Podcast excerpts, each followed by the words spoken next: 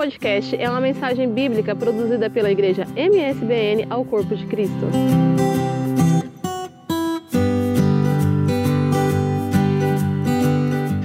Vamos a Gênesis capítulo 1.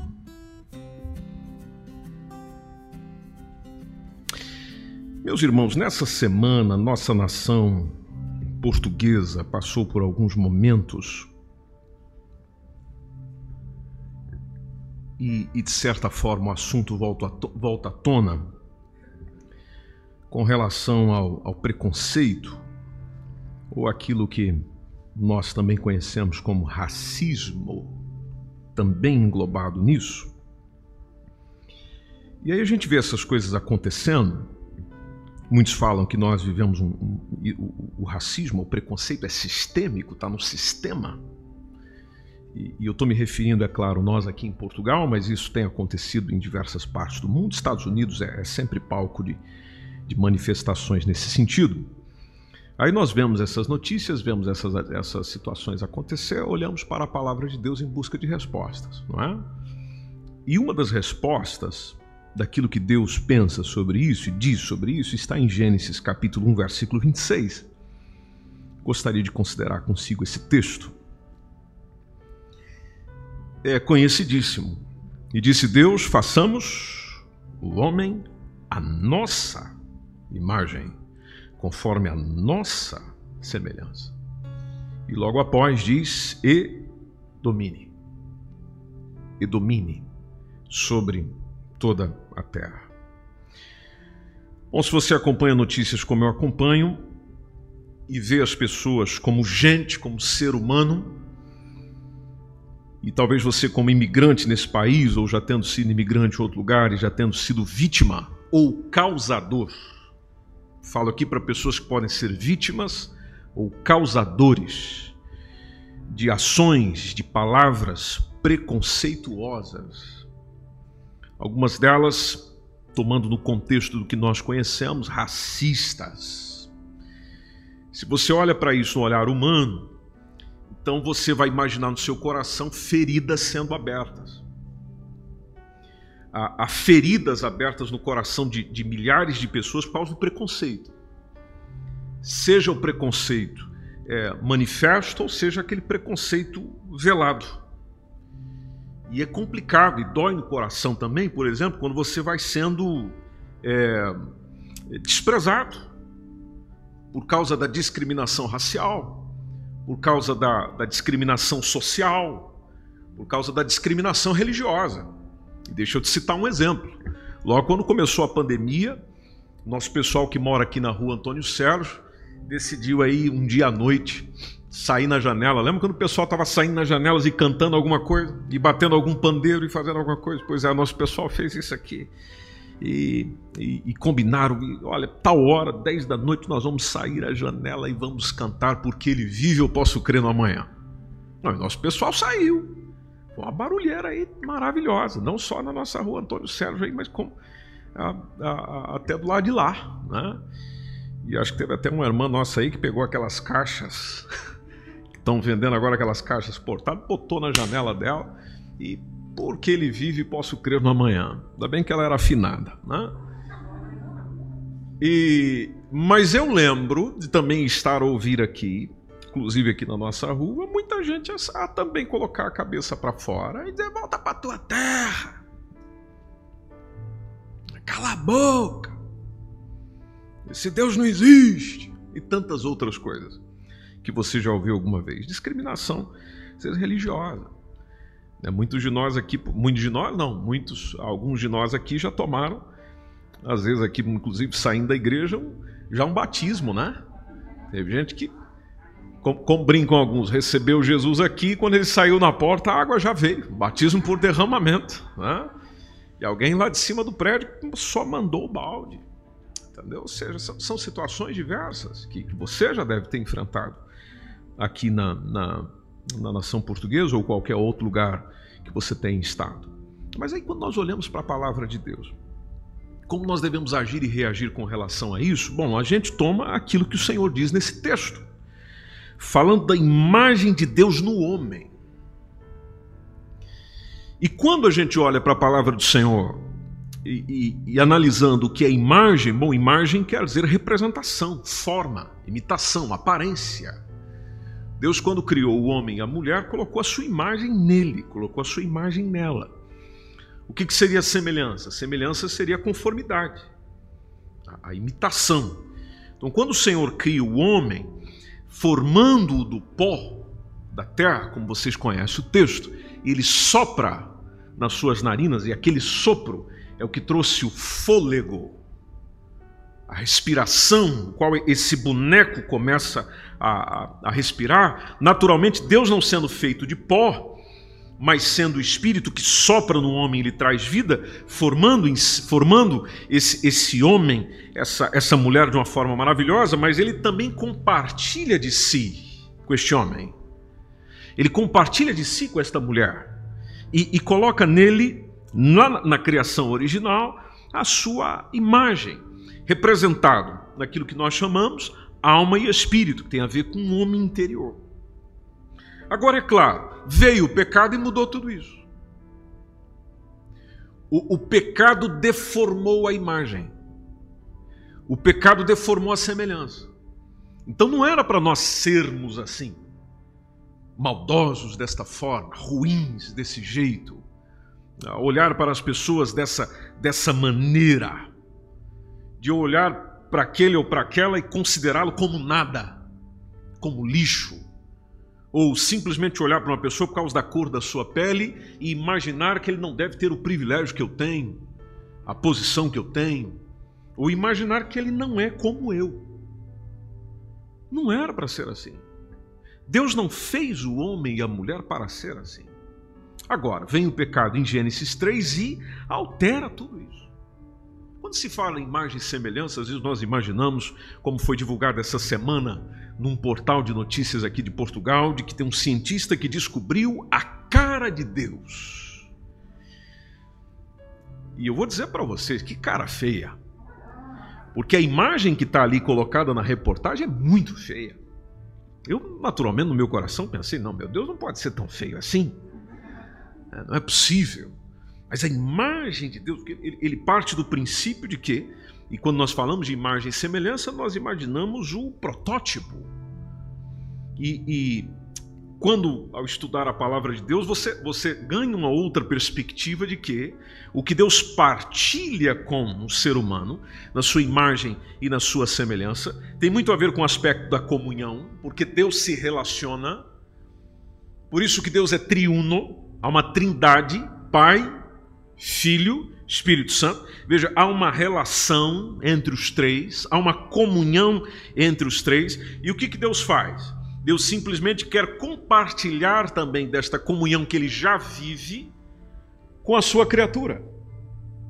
Então, é, é, você já deve ter ouvido isso de alguém. Deus depende de nós? Não, ele não depende. Isso que às vezes me assusta quando há um hino, uma mensagem, uma oração, uma expressão nossa que diz: Deus quer você, Deus depende de você, Deus não é feliz sem você, Deus não sossega sem você, Deus, olha, Ele está louco por você. Não, Ele não está louco por você. Ele consegue viver bem sem você. Agora, eu e você não conseguem viver bem sem Ele. É a nossa alma que clama por Ele. É a nossa alma que tem sede dele. E a gente tenta saciar essa sede em outras coisas. Tenta saciar essa sede na bebida. Tenta saciar essa sede num casamento tenta saciar essa sede numa, numa, na droga, tenta saciar essa sede às vezes com trabalho, que existe os workaholics, gente que está trabalhando o tempo inteiro, ele não para. Esse mês de agosto ele não vai parar, é, é trabalho, trabalho. Se ele não estiver trabalhando, ele não tem felicidade, ele não tem bem-estar, ele não tem sossego na vida.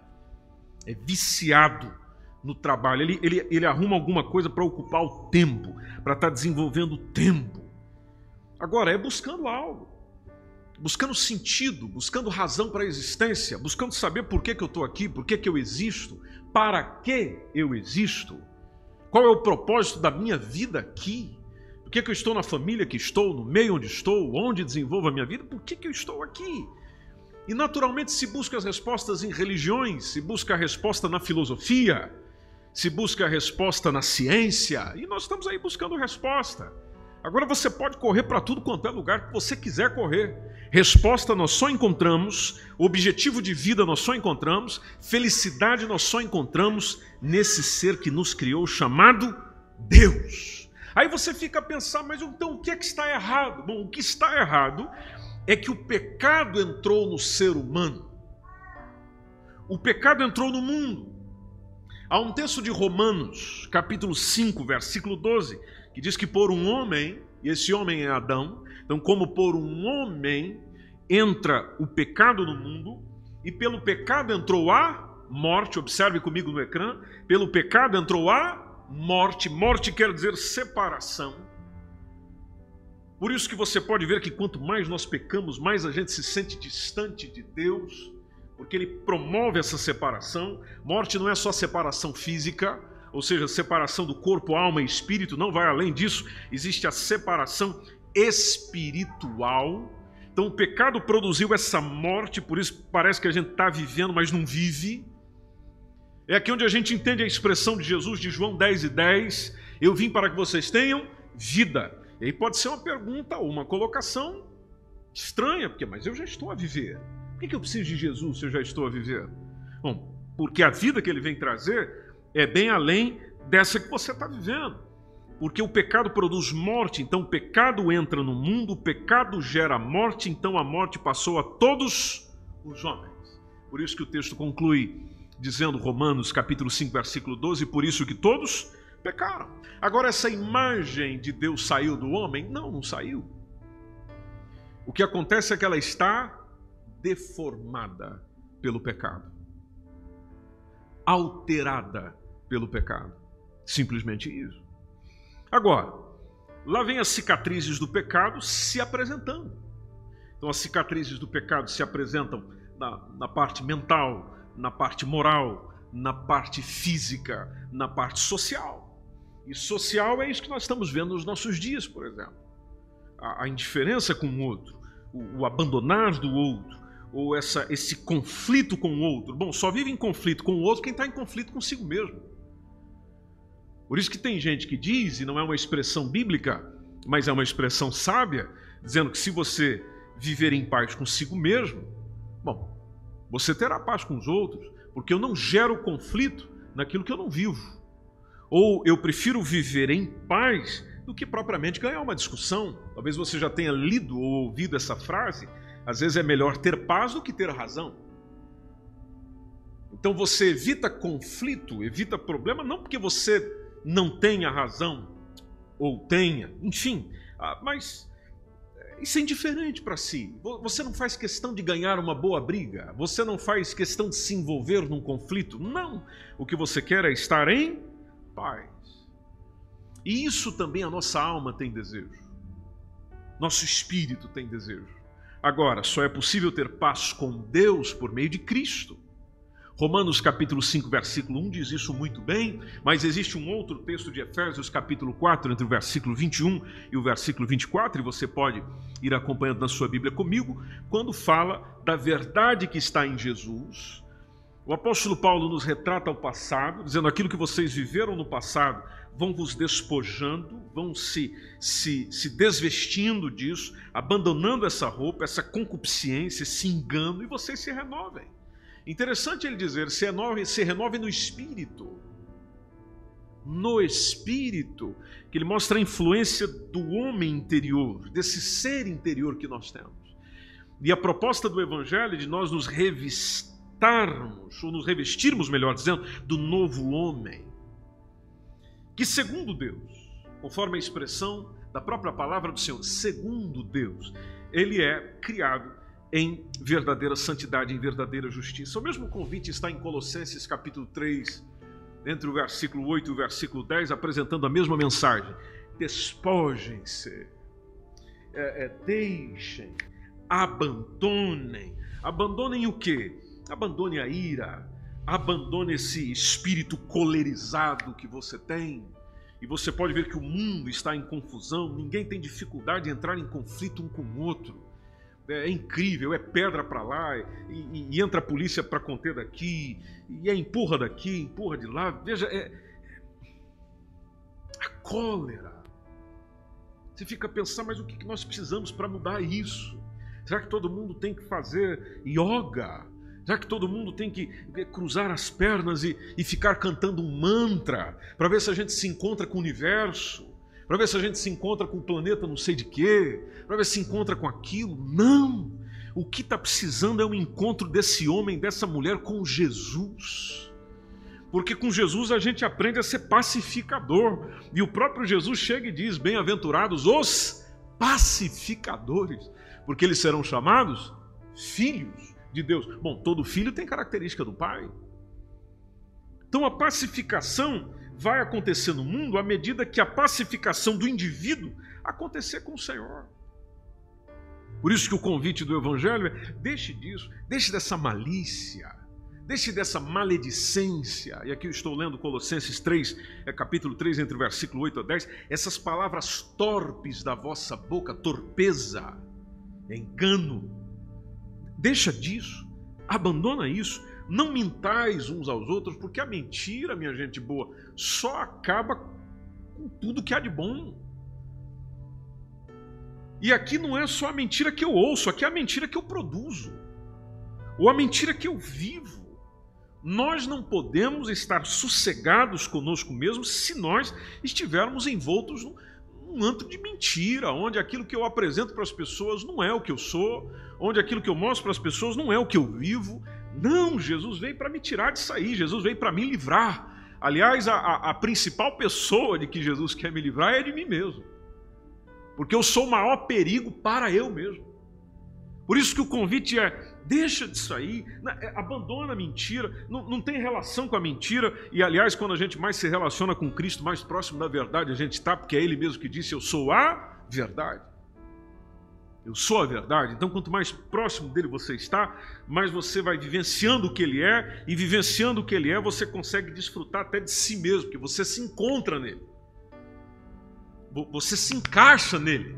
Você começa a ver a vida de outra forma, as coisas de outra forma, e, a paz vai dominando o teu coração. Uma paz, como diz Filipenses 4 e 7, que excede o entendimento, que é capaz de guardar coração, que é capaz de guardar pensamento, que é capaz de guardar sentimento em Cristo Jesus. Então o convite é: vá deixando disso, vai abandonando essas coisas, vai se despindo desse velho homem. Quando você lê na Bíblia essa referência a velho homem, é, é justamente essa deformação e é como já disse alguém, não fique esperando muita coisa da religião.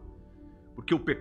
e alguém disse essa frase, só não sei quem, mas a frase é excelente. O, o, o pecado deforma, religião reforma, mas só Jesus Cristo transforma.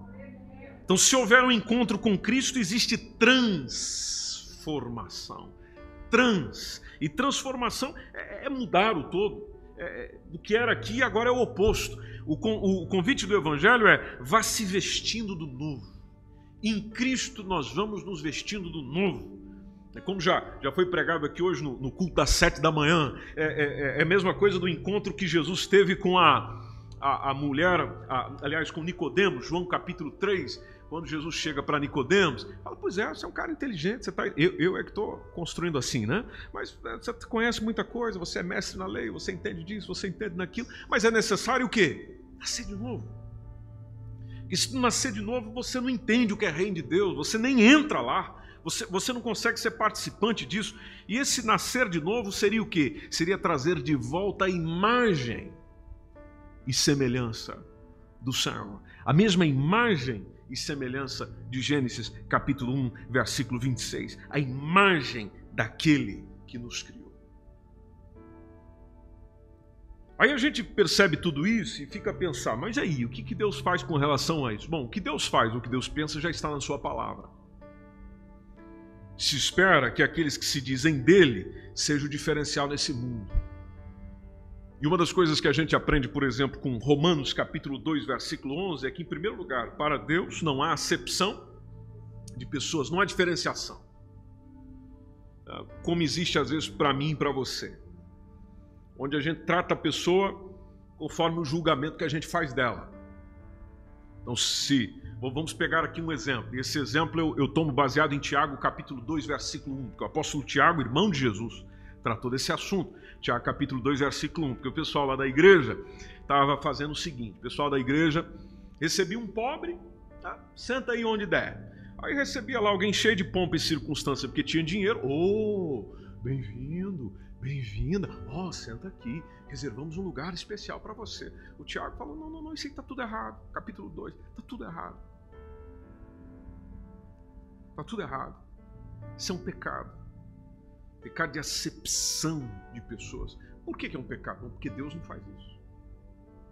Deus não trata melhor a mim. Deus não trata melhor a si só por causa das nossas diferenças. Não. A todos ele vê como igual.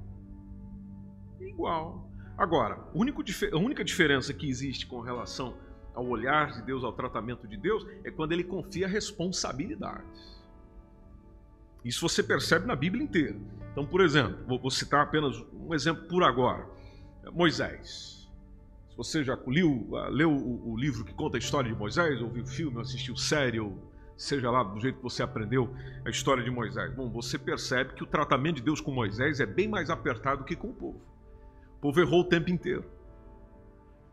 O Moisés teve ali poucos equívocos comparado com o povo, mas recebeu punições maiores, ou punições que doeram na alma. É, Jesus, por exemplo, com seus discípulos, você pode ver que a pegada ali com os doze era mais intensa, mas porque eles tinham responsabilidades.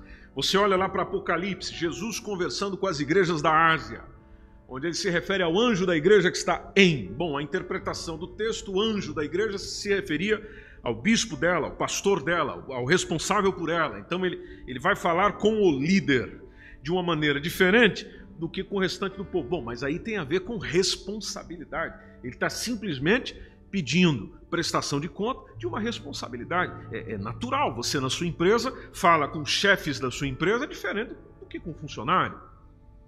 E tantas outras coisas, mas é, é, é compreensível nessa parte. Agora, com relação ao seu amor, com relação à sua salvação, com relação à oportunidade, está de igual para todos. E Jesus veio falando disso também, tanto que em Lucas capítulo 20, versículo 21, Jesus até chama a atenção daqueles que tinham uma conduta que levava em consideração apenas a aparência. E, e uma das coisas que nós aprendemos com o Evangelho é essa: não julgue ninguém, não tenha juízo de valor sobre ninguém, simplesmente porque você olhou e gostou, ou porque você olhou e não gostou. Por quê? Porque o nosso olhar não consegue ver aquilo que apenas Deus vê. E esse ensino não é novo.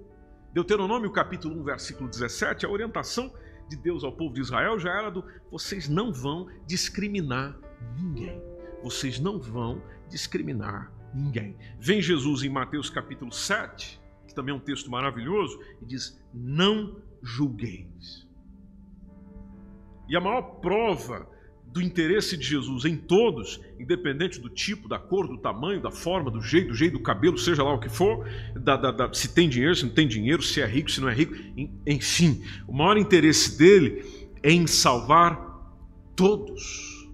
Apocalipse capítulo 7, versículo 9, fala da salvação, por exemplo, quando mostra a igreja reunida, fala da salvação abrangendo todas as raças e línguas. Veja o todo. Então, o, o, o, que o pecado fez com a gente? Bom, o pecado fez com a gente de olhar para o outro, olhar para aquela, a cor da pele é, é, um bandido. Ah, é ladrão. Ah, é isso. É aquilo. Ah, você merece. Você é um escravo. Você. Enfim. Não, pelo amor de Deus. Como três deputadas recentemente da Assembleia da República foram ameaçadas e, e claro, pelas suas posições, são pessoas de partidos de esquerda mas também se associa muito à questão da cor da pele. Jesus olha simplesmente para nós e o que ele faz é o que ele sempre fez. Mantém os seus braços estendidos, dizendo: Venham a mim. Aqueles que estão cansados, venham a mim.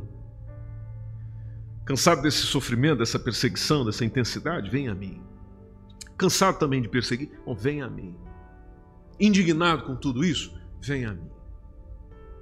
Vem a mim, bebe de mim. come, aprenda comigo. Pega esse fardo pesado que você tem, que às vezes você manifesta nessa, nessa briga com os outros, você é pesado com os outros porque você carrega um peso. Venha a mim. Porque tem muita gente que parece, eh, vou, vou usar essa expressão, machão, poderoso, poderosa na frente dos outros, grita, esbraveja, fala, aquela intensidade toda. Mas gente boa do Senhor, quando fecha a porta, ou quando entra no carro, ou quando ninguém está vendo, não tem câmera apontada, ninguém está vendo, a pessoa chora devido à tristeza de alma, de vida que tem. E nisso tudo ela está se machucando, ela se machuca ainda mais. E você sabe o que eu estou dizendo. A gente se machuca ainda mais. Quanto mais nós vamos entrando em conflito, mais nós vamos nos machucando. Quem vive em guerra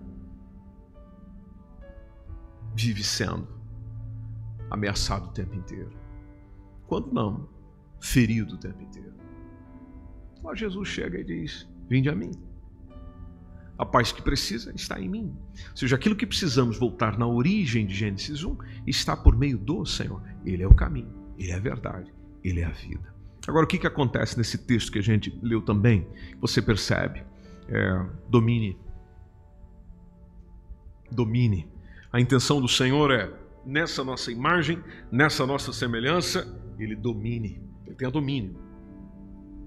Agora você já percebeu que parece o ser humano, parece que quanto mais domínio tem, é, pior fica. O ser humano tem, tem dificuldade de lidar com poder. Quanto mais adquire, mais ele quer. É sanguessuga, como diz o provérbio, é dá, dá, dá, dá, dá, dá, dá, dá, dá. E, e, tem que passar por cima do outro, tem que arrebentar com o outro, tem que ferir o outro, tem que denegrir o outro. E, não, não. Jesus nos ensina uma outra, uma outra perspectiva, uma outra caminhada. De que não, não, não, não é preciso isso não. Aliás, se você não aprender a dominar a si mesmo, de que valeu? o seu domínio. Se eu e você, meu irmão, minha irmã, não conseguimos liderar a nós próprios, de que vale liderar os outros? Se eu não conseguir ter domínio sobre os meus pensamentos, os meus sentimentos, as minhas emoções, então eu não tenho eficiência com o outro. Interessante que Jesus nos convida a trazê-lo para a nossa vida e com ele a gente aprende a ter domínio. Sabe quem? Sobre os outros? Não, sobre você mesmo. Sobre você mesmo. Nós precisamos voltar nisso. Nós precisamos voltar a Gênesis 1. Como é que eu volto lá? Pode ser a sua pergunta. Bom, você volta lá por meio de Cristo. Cristo é o caminho. Cristo te conduz lá de volta. Você esteja a perguntar, mas como é que funciona isso? Bom, isso funciona da seguinte forma: em primeiro lugar, você se dispõe, você se oferece, queira. Você tem que querer. Enquanto não houver um desejo da sua parte também, pouca coisa acontece. Aliás, na sua vida é assim. Se houver um desejo, pouca coisa você faz. Pode ver que você corre atrás do que você deseja, realmente deseja.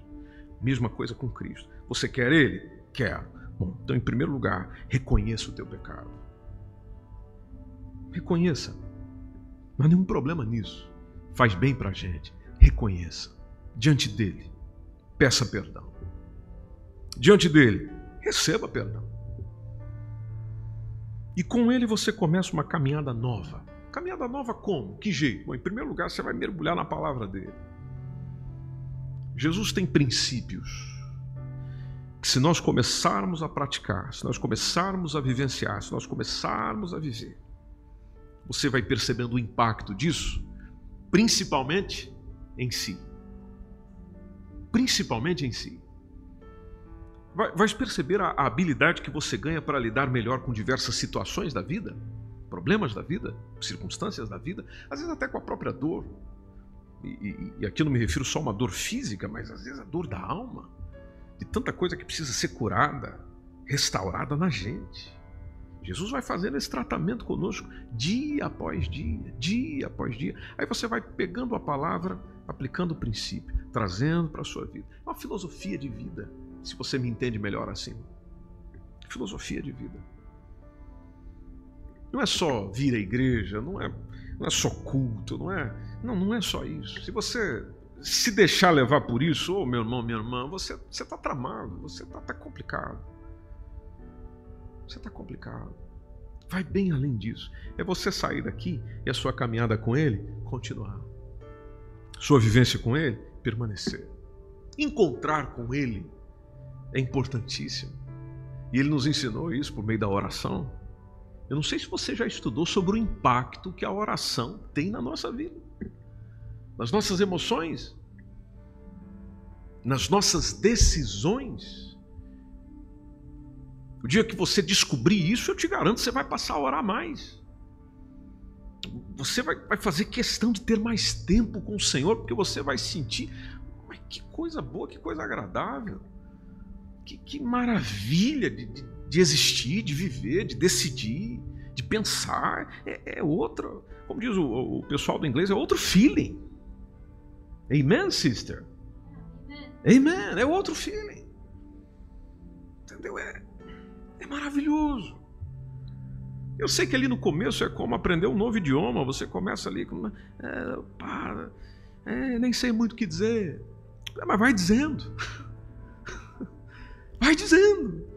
Nem que seja reclamar do feijão que estava mal temperado, mas agradeça pelo feijão, pelo menos. Chega lá e diz, Senhor, aquele feijão não estava bom, mas eu te louvo pelo feijão. Oh, que feijão maravilhoso. E quanta gente que não tem feijão, Jesus. Veja, só naquela conversa ali vai indo, vai indo, vai indo, vai indo, vai indo, vai indo. Não é gostoso quando você se encontra com alguém e a conversa vai fluindo? Naturalmente. Porque é complicado também encontrar com os outros. E, e você não tem o que dizer, né? A gente fica ali olhando para a cara do outro. Pois é. Será que faz calor hoje? Epa, tava vendo o jornal, vai fazer 30 graus. Aí nós fica ali falando do tempo, falando do sol que está quente, da praia que está cheia. Mas nós estamos mais é. Você já fala alguma coisa. Mas é, é, você pode ver que é diferente quando você encontra com outra pessoa e, e, puxa ali um assunto e a conversa vai, a conversa vai, respeitosamente. A pessoa diz, você ouve, você fala, ela ouve, a conversa vai fluindo, fluindo, edificante. A oração é assim. Então no começo, eu sei que vai ser um bocado tenso, mas com o passar do tempo, você vai descobrindo os efeitos fantásticos e maravilhosos que isso tem na vida da gente. A ciência comprova isso. Então você vai se encontrando com a sua palavra, vai aplicando o princípio na vida, vai se encontrando com ele por meio da oração, usando a sua fé. Você vai sentindo o impacto disso na tua existência. Bom, você vai estar melhor. Eu não estou dizendo para si que as situações ao seu redor estarão melhor. Agora, você estará melhor. Se você estiver bem, a situação ao seu lado se resolve. Porque a gente leva para o ambiente o que a gente é. Amém? Eu levo para o ambiente o que eu sou. Então, se eu chego num ambiente onde a tristeza reina, mas no meu coração existe alegria, o que, que eu levo para lá? Alegria. Então eu levo o que eu tenho. Se há esperança em mim, eu levo esperança. Se há é, felicitação de viver, de existir, é o que eu levo, porque é o que eu tenho. Cada um joga para fora o que tem. E Jesus nos ensinou isso, dizendo a boca fala, o que o coração cheio. Então, se você encontra com uma pessoa que dentro só tem amargura e tristeza e, e, e desânimo de viver, bom, quando ela abrir a boca é isso aí. É, é o que tem. É o que ela tem. Agora, se Cristo estiver dominando em nosso coração, a gente conseguir voltar essa imagem e semelhança lá de Gênesis 1 e 26, Ô, oh, gente boa do Senhor. É natural. É natural. As coisas vão fluindo, você vai sentindo direção de Deus na sua vida, até o culto fica melhor. Até o culto fica melhor. Tudo fica melhor. Um hino fica melhor. Uma canção fica melhor. Uma oração fica melhor. Encontrar com seus irmãos na fé fica melhor. Uma conversa fica melhor. Tudo fica melhor. Porque onde Jesus está, que coisa ruim existe? Amém, meus irmãos? Onde é que fica coisa ruim onde Jesus está? Fica ninguém. Ninguém. Porque onde Jesus chega, um novo tempo começa na vida dessa pessoa, no nome de Jesus.